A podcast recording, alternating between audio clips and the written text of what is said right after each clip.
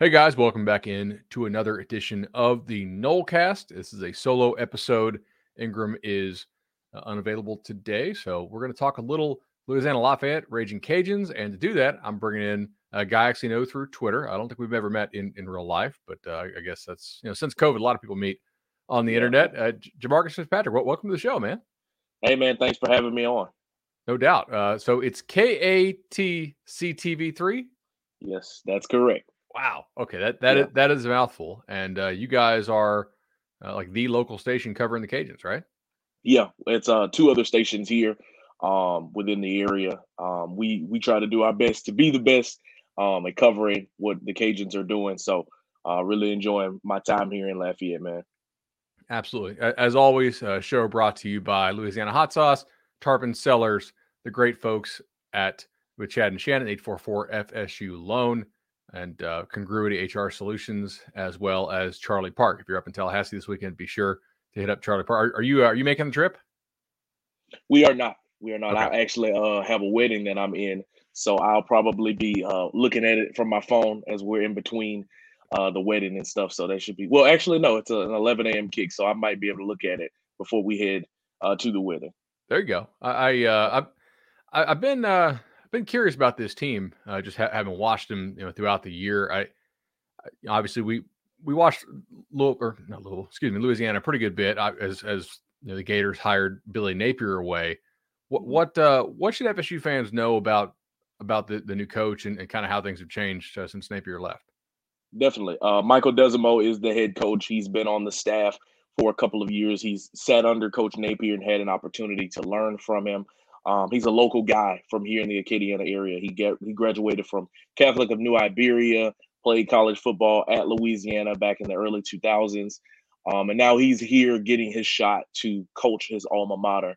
Um, and it's been no easy task for him because he's had a lot of guys to hit the transfer portal, guys like Kyren Lacy, Emani Bailey, uh, Montrell Johnson, who went to Florida with Billy Napier. Um, he's had, you know, a senior quarterback in Levi Lewis that was a three-year starter to graduate. Um, so many others that I'm not naming. O'Cyrus Torrence hit the transfer portal and went to Florida, and so a lot of people behind the scenes or out in the area have always been saying, you know, this team isn't going to be the same, or this team uh, just isn't going to be good. And you know, me and my coworker have always said like they have been in a lot of these ball games that they have been in. The, a lot of these games that they've lost, they're five and five on the season. And honestly, the two losses that I can really point to where they just flat out got beat was the Southern Miss game, where they allowed them to score 20 points in the first quarter, and then they were kind of battling back from there. A late pick six kind of sealed the deal for Southern Miss to win, and then Rice because they scored 14 points. Rice did in the fourth quarter to eventually put them over the top and win the game. All of these other games, were one possession games. The ULM game, 21 to 16 was the final. Uh, Troy, they were up 17 to nothing, and Troy wins 23 to 17. South Alabama uh, wins at 20 to 17. The Cajuns didn't score their first offensive touchdown until 44 seconds were left in the fourth quarter. So this team has really been right there on the brink of potentially have been an eight and two program instead of a five and five program. But you know, shoulda, woulda, coulda um, this is who they are right now. I think that this team is still very good. Um, competing against Florida State, who has been on a very uh, hot streak as of late after losing to three straight uh, top 25 programs. Um, it's going to be their big challenge yet. But uh, Coach Des, when we talked to him yesterday, he said that we just have to play our best ball game, and uh, that he, you know he gave a lot of credit to Florida State, saying that their guys up front were a problem uh, one of the uh, newspaper writers asked, you know, what are they special at or particular area are they special at? And he kind of laughed and said they're special everywhere. Um, so it's a tall task that they have on Saturday, but um, they're not going to back down. For sure. I, you know, one thing that, that I was looking into is that their strength of schedule within the conference this year uh, does feel quite a bit more difficult than it's been in prior years. And I, I found this, this stat interesting. You know, Billy Napier didn't face a single team from the Sun Belt West that made a made a bowl game in the last two years. Yeah. And now, I mean, you have other teams in that in that division, man, that are really stepped up their game. I, like this is the best Southern Miss team we've seen four or five years now. Definitely the best Troy team we've seen in a while. And South Al seems to have their stuff together. Like part of it's the players leaving, but part of it, like I don't like. Does Napier go undefeated against this Sunbelt or Sunbelt West slate? I feel like it's a lot tougher than it was last year. It really is, man. Uh, you've had a couple of guys transfer in. I mean, even uh, the quarterback at Georgia Southern, who the Cajuns just played on Thursday, uh, transferred in from Buffalo, and is like the top three guy in the passing yardage in the country. Oh, um, so yeah. Yeah. So I mean, it's just a competitive league. It's always been competitive, but it's just getting more and more competitive. I believe we were talking uh, before Coach Dez came in to to speak with the media, and I think we said that there were ten teams in the Sun Belt that were eligible for bowls or could potentially play in bowls right now. Was something along those lines. So this league is extremely competitive. Um, to say that it would have been Billy's league to win right now, I can't really say that because you know he would have still lost Levi Lewis. Um, he would have had a couple of more pieces, but you still have to go out and, and put the ball down and play. Um, I think Dez has done the best that he could as a first year head coach. Um, he is battling. Um, he had an early quarterback, I guess, battle earlier in the season where they were uh, playing with Chandler Fields and also playing with Ben Wooldridge. And Chandler got hurt, and now Ben has taken over as the full time starter. Um, so it's been a lot of uh, processes where he's been trying to make decisions as he's going along. Um, a lot of the offensive line hadn't really gelled because a lot of those guys didn't practice in the spring.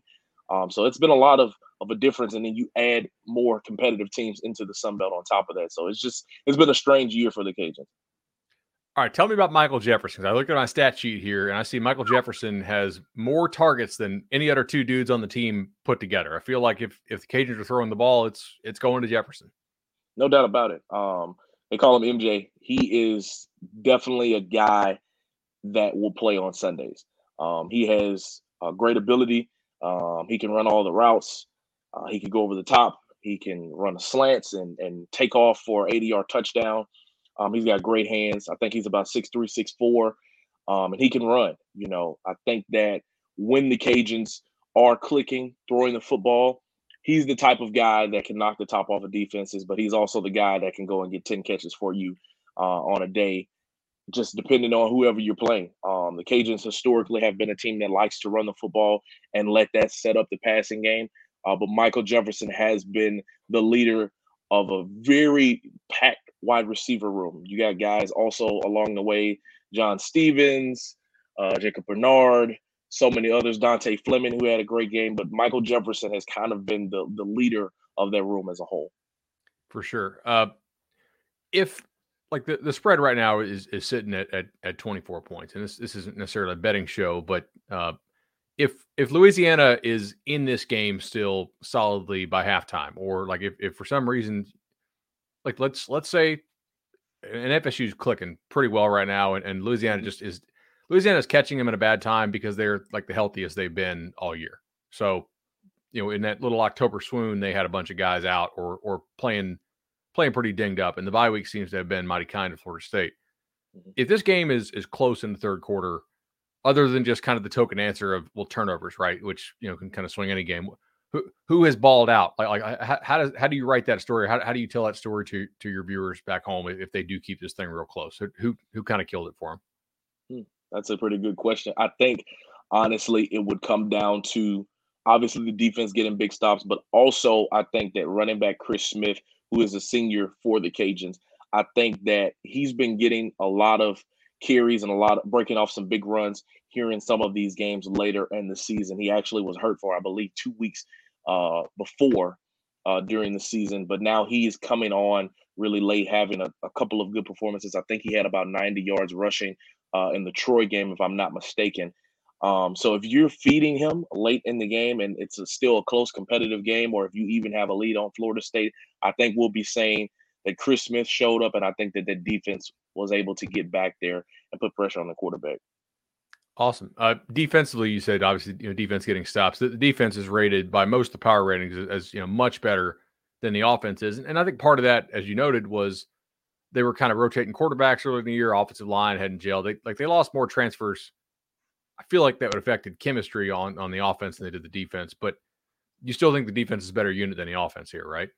Absolutely. Uh, the defense has really shined for this team, and they've kept them in a lot of ball games. Um, I can think back to the Rice game when they were in Houston. I was there. um, and Caleb Anderson gets a pick six. Um, Andre Jones gets an interception. The offense does, isn't able to do anything with it. Uh, Nigel McGrief, a defensive lineman, drops back in coverage and he gets an interception. Like these guys force turnovers, these guys get stops.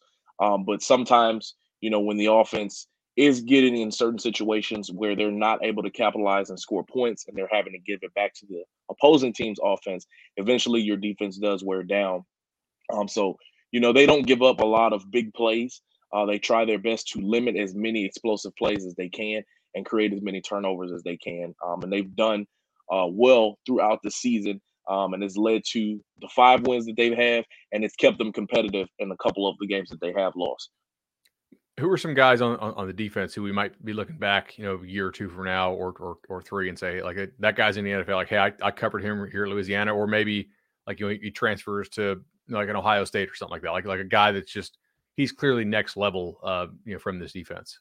No doubt about it. Um, they actually have a guy, Eric Garror, who is a cornerback um, that he is a return specialist.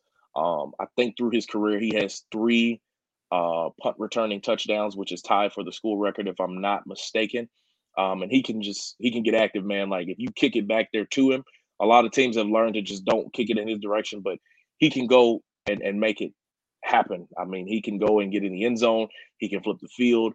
All of those different things. Uh, they also have an outside linebacker in Andre Jones um, who has garnered a lot of attention. Uh, about a 6'4, 6'5, 250 pound guy. Uh, he can come off the edge. He has dropped back in coverage a lot more this season and got that interception against Rice earlier in the year. But primarily, he's a pass rusher.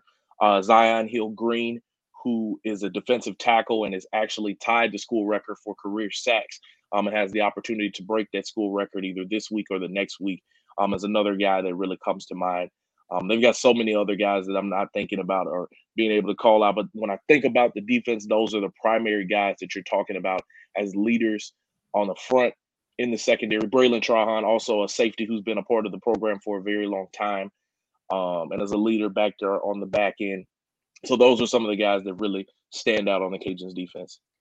Awesome. Um, obviously, like Louisiana is one win away from playing for a bowl which is, is a streak I'm sure they want to keep going. They have Texas State remaining the, the week after this. And uh, Texas State is a team that, uh, like, I don't know if you watched them last week against South Al, but they got a lot of guys out on offense right now. Like, I, don't, I don't really know how many points they're going to be able to score the, the rest of the way.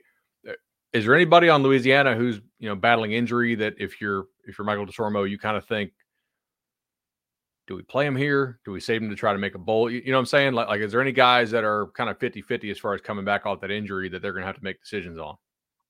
They're about as healthy as they can be. You know, he mentioned um, in Monday's press conference as well that, you know, they have some guys that are nicked up. Uh, Zi'Yon Hill-Green went out at one point in last week's game, um, but they are still as healthy as they can be. I don't think that he's going to hold anybody out. Um, he mentioned about having a you know a back against the wall mentality, and that's when the team plays at their absolute best. So I think that all of the guys that he has on the roster is going to be hungry to get on the field and try to get these guys that sixth win or even that seventh win have the opportunity uh, to compete and and have a, a bowl. Awesome. Um, you guys, by the way, I, I, if you guys are not watching us on the YouTube channel, uh, you guys follow Jamarcus at JFitz uh, with a Z, JFitz TV. Uh, right yep, there. there. you go. You got it. Yeah. Uh, yeah. I just uh, we, we have a pretty good pretty good podcast audience too, so I was like, I make, make sure to get the call out for the uh you know for the, for the Twitter at. Is there anything else you you want to plug here? Uh, yeah, follow us on Twitter, man. Uh, stay up to date with all things Cajuns. Uh, we also cover a little bit of LSU. Um, but if you're looking for anything Raging Cajuns, be sure to follow myself, uh, my sports director Seth Lewis. I think his Twitter is at Seth Lewis Inc. and also Megan Glover. Uh, Megan G TV is her Twitter account as well. Um, this is a sports team that I love. I've known these people for a very long time in the business. Megan, I knew her growing up because we're from the same city. Um, so if you want to know all things about Raging Cajuns, man, be sure to give us a follow. No doubt about it. Jamarcus, man, really appreciate having you on. Thank you for having me, man.